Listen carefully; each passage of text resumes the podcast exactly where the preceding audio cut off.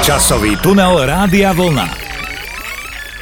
Milí poslucháči, milý pán kolega, vítam vás, aj vás teda, ktorí nás počúvate v našom podcaste, a dnes sa časovým tunelom prenesieme Mirnix Dyrnix do vzdialeného roku 1964, ale do krásneho roku, pre mňa mimoriadne atraktívneho roku, pán kolega. Aký bol pre vás tento rok?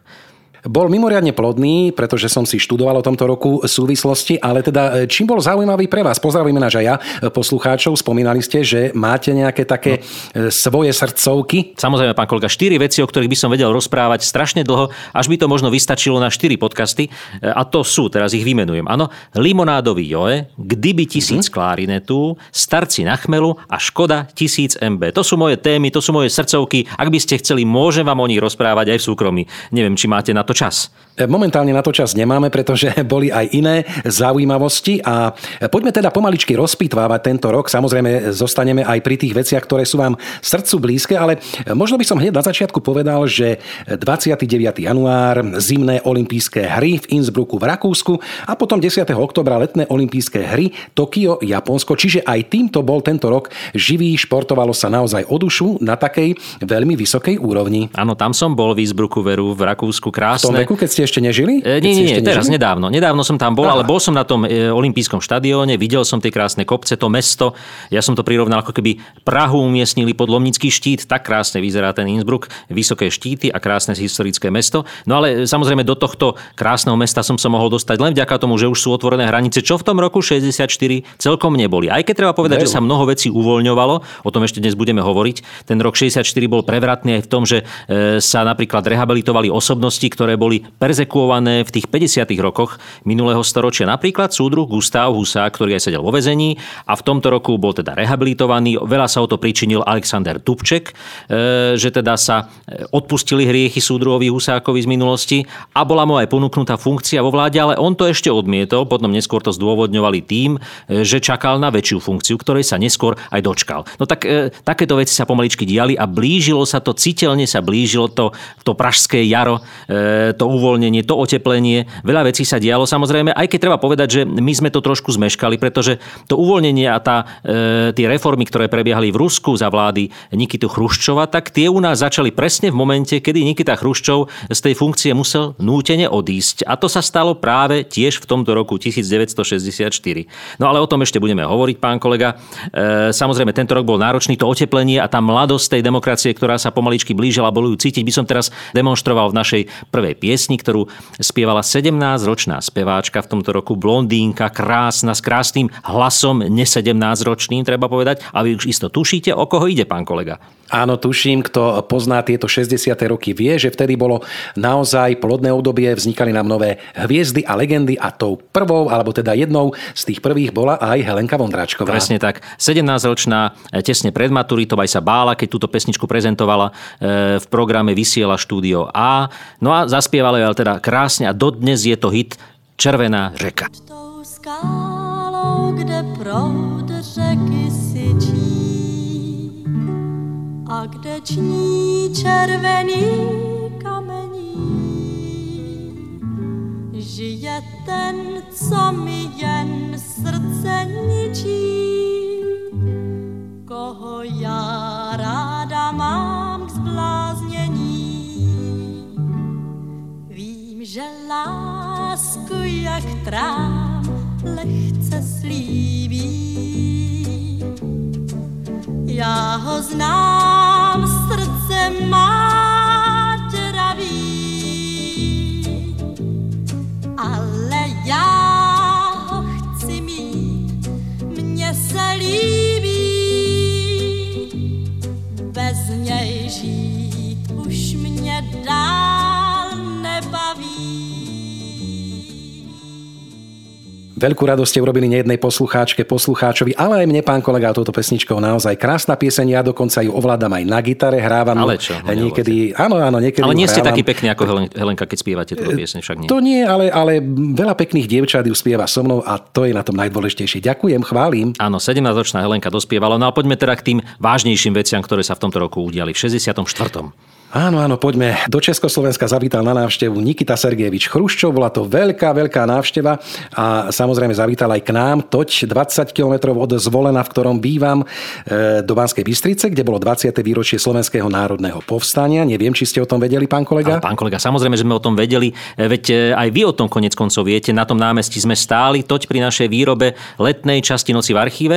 Divákom sme oslovali, za nami vidíte ten morový stĺp, ktorý museli posunúť v tomto roku 1964 práve kvôli návšteve Nikitu Chruščova, aby nezavádzal tribúne, z ktorej prehovorí tento štátnik zo Sovietskeho zväzu, tak ho posunuli až potom v 94.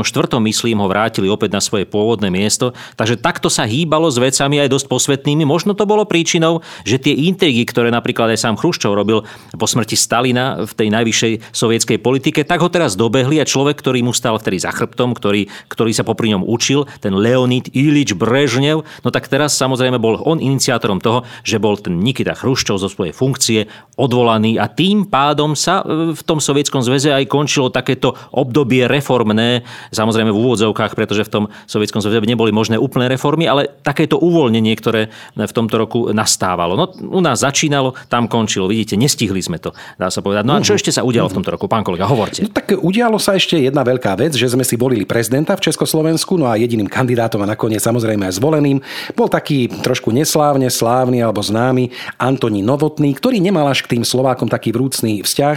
Však vieme, čo sa dialo pri návšteve Matice Slovenskej v Martine. Áno, ani oni k nemu nemali vrúcný vzťah, treba povedať. Áno, áno. Bol zvolený a samozrejme ešte, ale by neboli tých negatívnych správ nejak veľa. Bola jedna veľmi zaujímavá a dobrá správa pre dôchodcov a vyšla 1. apríla a nebol to 1. aprílový žart, kedy sa upravovali výplaty dôchodcom, pán kolega.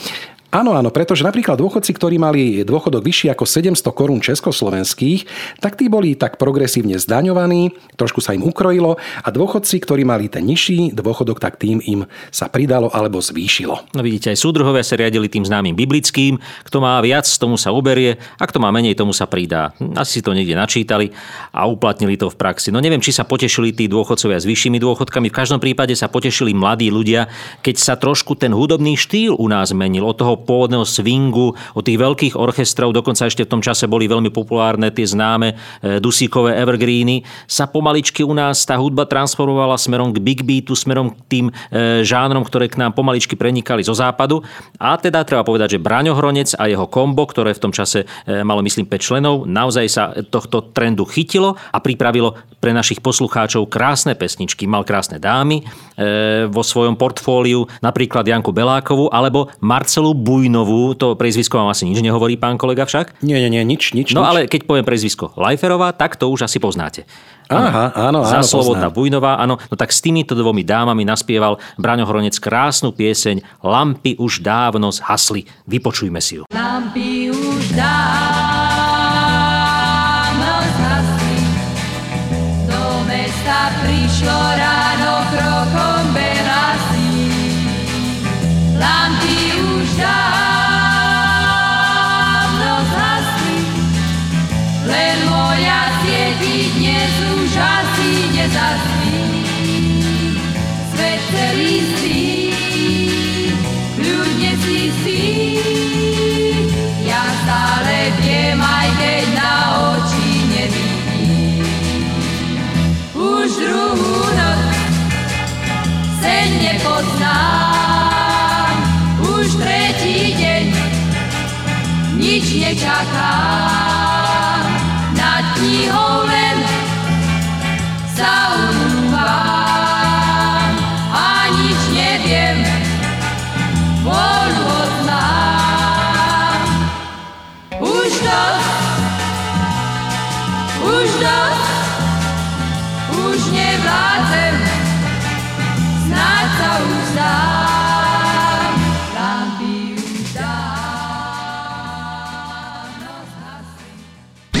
Časový tunel Rádia Vlna.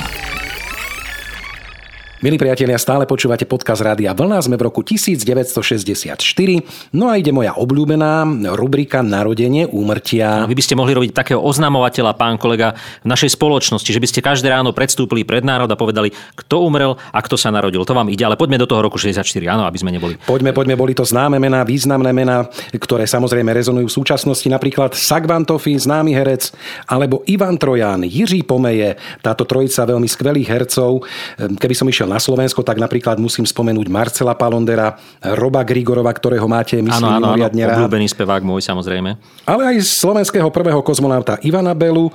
No a keby som išiel teda do zahraničia, tak naozaj mená, ktoré netreba dvakrát predstavovať. Nicolas Cage, Michelle Obamová, Sandra Bullock, Keanu Reeves, Russell Crowe. No a ešte musím teda povedať, aby sme boli takí autentickí a na nikoho nezabudli. V tomto roku sa narodil aj Robert Fico. Tak, gratulujeme. No a poďte, pán kolega, aj k tým smutnejším udalostiam. Kto v tomto roku zomrel? Tak tých smutnejších udalostí nebolo nejak veľa našťastie, ale boli aj tam významné mená, hlavne pre nás Slovákov.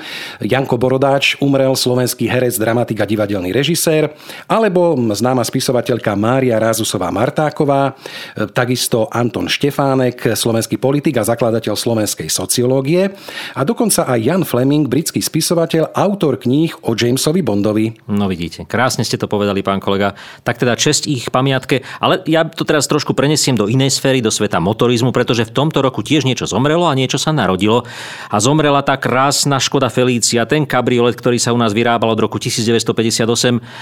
Bol to jediný kabriolet a dodnes zostal jediným kabrioletom na našom škodovkárskom trhu. No a v tomto roku 64 bola na trh uvedená jeho posledná verzia s dvojitým karburátorom, so zvýšeným objemom, Škoda Felícia Super, a týmto celé skončilo. Ale čo sa narodilo, pán kolega? Narodila sa v apríli roku 1964 Škoda 1000 MB. Bolo to auto, ktoré malo byť ľudové, ktoré si mohol kúpiť teda podľa plánu každý, aj keď potom samozrejme cena bola trošku vyššia, 45 600 československých korún. No tak je jasné, že potom, čo si vystáli v poradovníku niekoľko rokov ľudia na toto auto, samozrejme symbolicky vystáli, no tak si ju mohol dovoliť naozaj len ten, ktorý mal tieto peniaze k dispozícii. Ale mám, pán kolega, pokračovať, lebo to je moja téma. Viete, Škoda 1000 MB, to je krásne auto. Ja som ticho, nechávam vám priestor. Nech sa páči. Áno, pán kolega, takže Škoda 1000 MB, ako som už povedal, nová koncepcia, motor vzadu, hnaná zadná náprava. Bola to teda znúdzecnosť, pretože chceli najprv vyrobiť, aby bola hnaná predná náprava, ale keďže sa u nás v Československu nenašiel nikto, kto by vedel vyrobiť také tie ohybné homokinetické kĺby, ktoré by tú prednú nápravu mohli poháňať, no tak ju dali dozadu, aj to hnaň, ale bola to dobrá koncepcia, vyhrábala sa z každého snehu a mnohé západné časopisy o nej písali, aj na mnohých západných fórach sa hodnotilo ako kvalitné a výborné auto.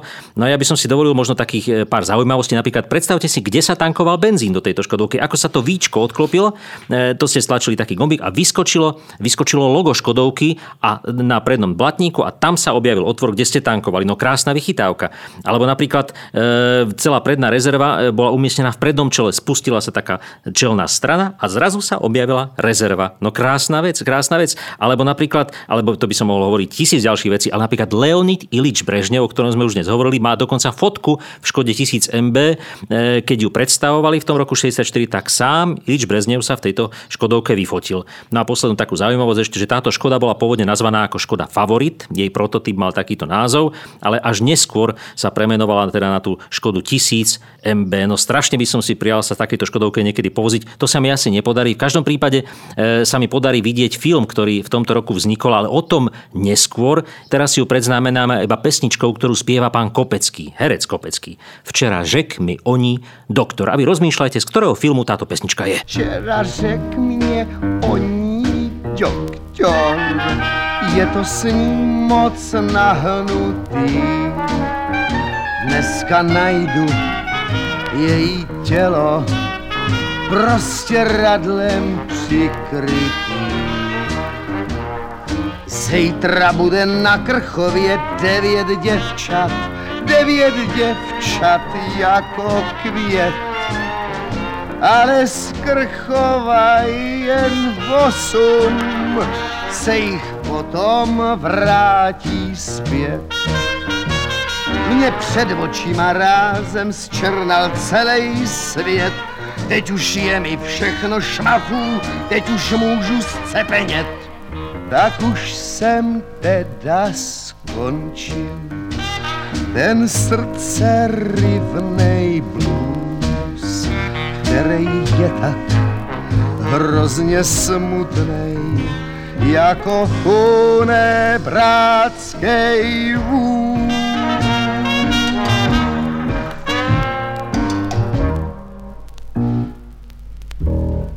Tak, pán kolega, milí poslucháči, uhádli ste, z akého filmu z roku 64 je táto pieseň? Tak samozrejme, kto by ho neuhádol, nebol by správny Čech, alebo Slovák, alebo Čechoslovák, Limonádový Joe a neb koňská opera. Joe, áno, správne. Mnohí to dodnes čítajú Joe, ale správne je Joe, pretože je to paródia na western, krásne natočený režisérom Oldřichom Lipským v roku 64. Čierno-bielý film, ale kolorovaný, scény sú farebne ladené do rôznych farieb počas filmu. Hlavný hrdina filmu pištolník popíjajúci zásadne len kolalokovú limonádu a oproti nemu padouch, ten správny padouch Miloš Kopecký a mnoho iných padouchov, ktorí sa tam teda nachádzajú. Prináša krásny príbeh Karel Fiala, to známe So far to you I'm, ktoré naspieval Karel Gott na miesto neho. Waldemar Matuška, čo by jeden z tých zlých záporných postav. No a krásne iné postavy. Aj tá krásna postava ženská, ktorá tam ide. Mám na mysli tú blondinu, nie tú tornádolu, ktorá spieva v bare a je takouto ľahšou ženštinou. To naozaj nie. To nie. Tá sa mi nikdy ani ako dieťaťu nepáčila. Aj keď teda moje preferencie sa rokmi menili samozrejme, ale to by som teraz nerád hovoril. Tak ale, pán kolega, poďme spomínať aj iné filmy, pretože určite tento film Limonádový Joe videl snáď každý. Veľmi zaujímavý a slávny film z tohto roku je film Grék Zorba. Neviem, či ste to videli. Nevidel, pán kolega. Gréka Zorbu som naozaj nevidel. No ale určite ste potom počuli tú slávnu pieseň a videli ten tanec, ktorý tancovali v tomto filme a ktorý sa preslávil po celom svete. Videli ste? Pamätáte si tú melódiu? Nie, nepamätám. Fakt nie. No tak hádam, si nájdete čas, aby ste si to pozreli, ano, pretože ano. Je to aj naozaj... Aj keď z toho vášho podania veľa nerozumiem, ale nájdem si, internet prezradí. Takže mali by ste si tento film pozrieť, bol naozaj slávny a dodnes sa premieta po celom svete, dokonca sa robia aj muzikály.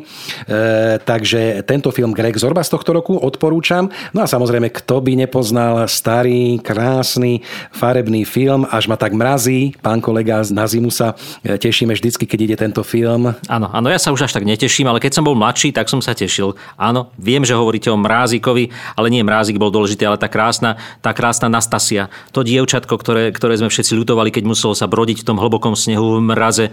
A jedine ten Mrázik jej pomohol, našťastie, chvála Bohu, že to prežila celé. No. Tak dúfam, že aj vám sa páčila, nie tá Marfúša teda. Nie, to bola taká negatívna postava. Fuj. Ešte že tak. No ale v každom prípade mne sa páčila aj hlavná hrdinka z filmu, z nášho krásneho muzikálu, ktorý tiež vznikol v roku 64. To bolo úžasné, koľko krásnych filmov vzniklo v tomto roku. A treba povedať, že film Starci na chmeli, ktorý natočili v 64.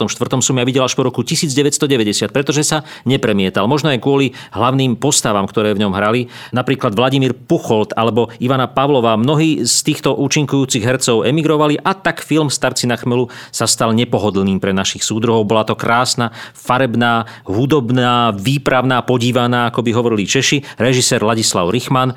No a pesničky, ktoré sú z tohto muzikálu dodnes evergreeny, hity Den je krásny, Život je bílý dům a tak ďalej. To sú krásne veci. Budeme si na záver jednu z nich aj púšťať. No ale ešte jeden muzikál, pán kolega, musím spomenúť. Autormi sú samozrejme kto iný ako Jiří Šlitr a Jiří Suchý. Kdyby 1000 klarinetov. Pôvodne divadelná hra o tom, ako sa zbrane premenili na hudobné nástroje. Réžia, skvelá réžia Jána Roháča. Opäť obrovské výpravné dielo, vrtuľníky, kasárne, obrovské kostýmy. Jana Brejchová, Waldemar Matuška, Hanna Hegerová, Eva Pilarová, Karel Gott, skrátka hviezdne obsadenie. Netreba hádam o tom ani veľa hovoriť. Pripomeňme si to takou piesňou, ktorá možno nie je až tak známa z tohto filmu ako Tereza alebo Babeta, ale úžasná v tom, ako ju zaspievali práve Eva Pilarová a Karel Gott, Dotýkať se hviezd.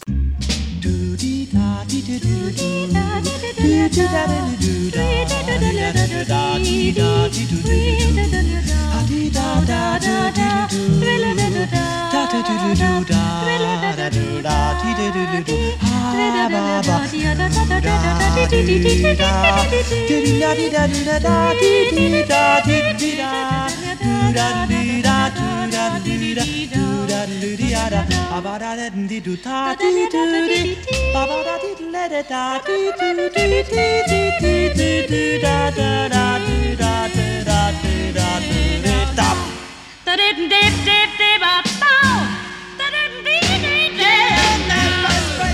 dotýkat se hvězd, oh yeah, na zem spadlých, oh na zem spadlých z nebe, je nebezpečné dotýkat se tebe.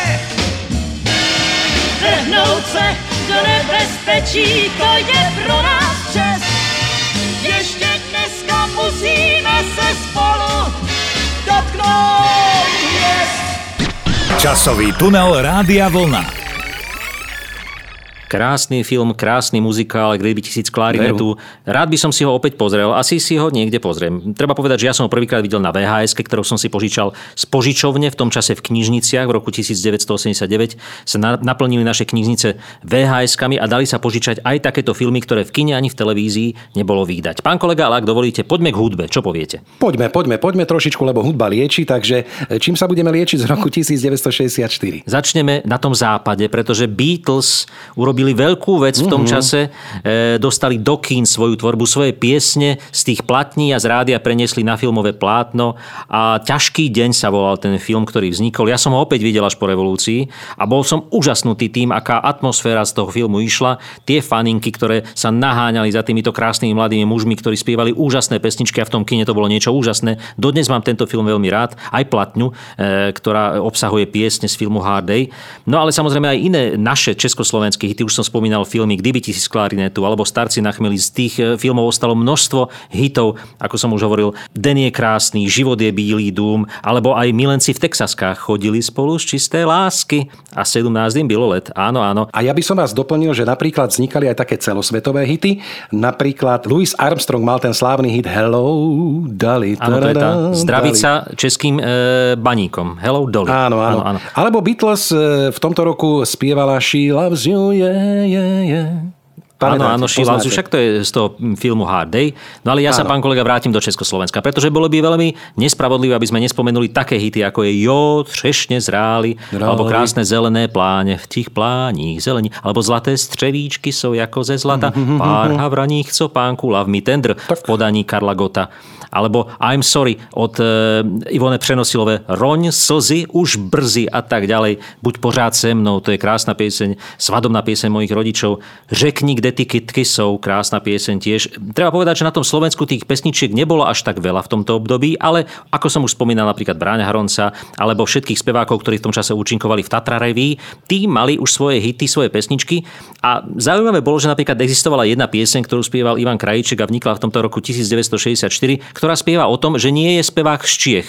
Konkrétne, že nie je šlitrom ani suchým a že nespieva pesničky iné, ale spieva tie svoje pesničky. Bola to taká konfrontácia medzi slovenskou a českou piesňovou tvorbou v podaní Ivana Krajíčka. Pieseň má názov Nie som šlitr ani suchý.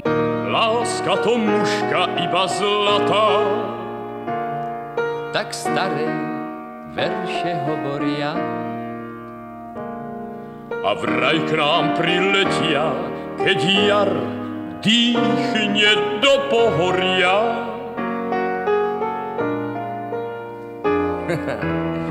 Dobrý to návod, nie však pre mňa. Tak vábil detko môj starú mať. Však takto nemožno si dnes dievča nahovárať. Ja nie som ani šlitr, ani suchý a pre Zuzanu spievať nebudem. Dačo mi láska nebeská, keď ma obchádza pozemská, a tak čakám, kedy splní sa môj sen. Ja nemám ani skúter, ani bradu a okuliare čierne nenosím. Ani na gitare nehrám, pa ani verše neskladám a na svoju lásku márne hľadám rým. A tak hľadám a čakám, až ma tá pravá objaví. Potom ma zdar srdce vydá ten veľkej lásky rým, hoci ťa rvaví. Ja nie som ani šlitr, ani suchý, však márne spievať nebudem, to viem. Bude to láska pozemská, na čo mi láska nebeská, potom neverím, že splní sa môj sen. Tak už vieme, milí poslucháči, že Ivan Krajíček nebol ani šlitr, ani suchý. V každom prípade tiež reprezentoval istý hudobný štýl, ktorý títo páni boli v Čechách. U nás bol Ivan Krajíček a celé osadenstvo Tatra Revy. Ale poďme, pán kolega, máme pred sebou posledný vstup, tak ešte niekoľko zaujímavostí z tohto roku 1964. Áno, ja sám som bol prekvapený, keď som sa dočítal alebo dozvedel, že sa otvárali hranice v tomto roku, pán kolega. To je to uvoľňovanie, o ktorom som hovoril v tomto roku. Áno. Ale otvárali sme hranice teda oboj strane, najmä do Maďarskej ľudovej republiky, pretože, a to som nevedel, sa dalo vycestovať do Maďarska iba na pozvanie. Čiže niekto vás pozval z Maďarska, až potom ste mohli vycestovať. Aha. Alebo keď zomrel niekomu príbuzný, alebo sa vydávala dcéra. Ale odteraz sa mohlo ísť kedykoľvek a bez víza do Maďarska, to je zaujímavé. Takže otvorili sa hranice, ale nebolo to samozrejme všetko len tak zadarmo, pretože pri ceste do Maďarskej republiky sa vyžadovala tzv. Cestovná príloha, taká ružová kartička alebo ružový papierik od orgánov ministerstva vnútra, pretože nechceli povoliť, ako sa teraz napríklad cestuje len na občianske preukazy. Dokonca jeden poslanec v parlamente, Jan Janulík, povedal takú vec, že cestovať iba na občianske preukazy je nekontrolovateľné.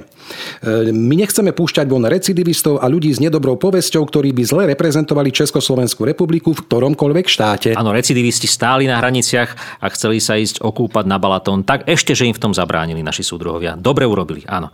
No a čo sa ešte udialo, pán kolega? No, ešte bola jedna tiež zaujímavá informácia v súvislosti s hranicami, že naopak sme otvorili hranice len jedným smerom, a teda z Rakúska na Slovensko.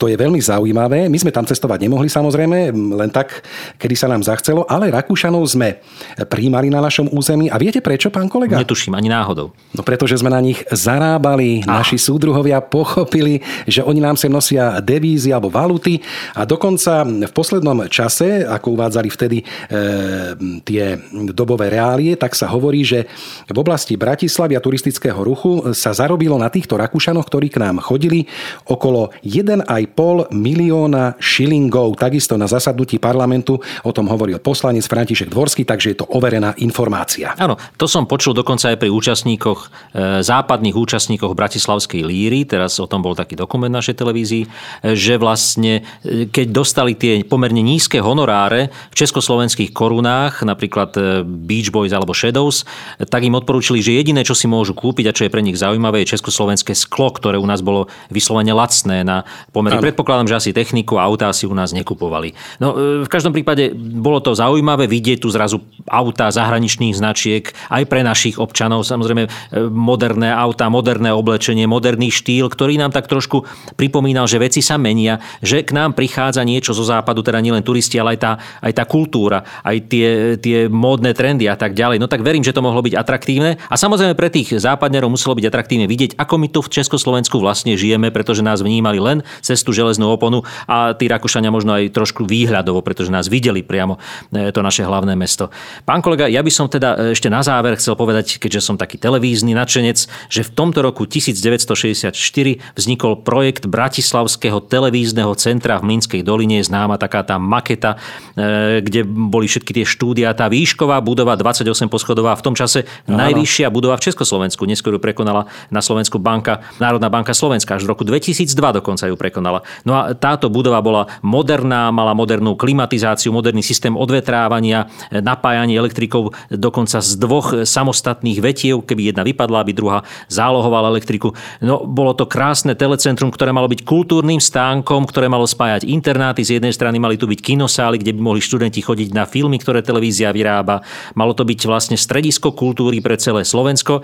No, nedokonalo sa to úplne, ako sa to malo dokonať. Mnohé objekty z tejto makety alebo z týchto nárohov sa neuskutočnili, ale výšková budova dodnes stojí, aj to telecentrum tu dodnes stojí. No, ja by som, pán kolega, možno ukončil toto naše dnešné stretnutie, ak súhlasíte, s rokom 64 krásnou piesňou z tohto roku. Čo poviete? No tak samozrejme, ako vždy na záver krásna pieseň. No a možno ešte treba povedať jednu vec, ešte aby sme trošku aj tých mladších poslucháčov informovali na záver, že napríklad v tomto roku sa vyhláškou Ministerstva školstva ukončila prax prideľovania tzv. Umiestneniek pre absolventov vysokých škôl. Čiže ak ste skončili nejakú vysokú školu, tak už mali pre vás umiestnenie, že napríklad ty pôjdeš do Prešova, ty pôjdeš do Žiliny, ty pôjdeš do Bystrice, hoci vy ste tam nejak nechceli ísť, ale taká bola prax. No a už od tohto roku 1964 2004 to bolo zrušené. Áno, sloboda pri výbere povolania dnes absolútne samozrejmá vec, vtedy nepredstaviteľná v mnohých prípadoch. A aj o tom je tá posledná pieseň z toho už spomínaného muzikálu Starci na chmelu. Je to menej známa opäť pieseň, ale práve preto som ju vybral. Život je kolotoč. Hlavne ten text je zaujímavý. Bol zaujímavý v tom roku 64 a je zaujímavý aj dnes. A tým som naše dnešné spomínanie ukončil. Takže život je kolotoč a my sa s vami lúčime. Príjemné počúvanie nášho ďalšieho podcastu. O 2 týždne vám praje Miky Michalčík a Rado Kuric. Do počutia. Do počutia. Život je kolotoč, kolikrát s tebou točí, že ani nevíš proč, jen vyvaluješ oči. Člověk si naskočí a neví, kam to jede a žádnej průvodčí to říci nedovede, je marný snažení všech, co dávají rady, vy sami vážení, nevíte, proč jste tady.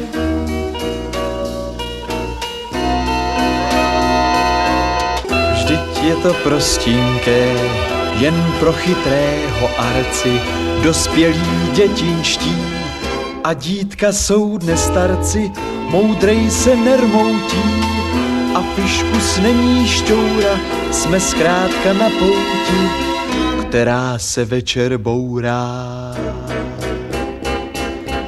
Posaď se do káči, než ti tam jinej vleze, hloupej ať roztáčí a chytrák ať se veze.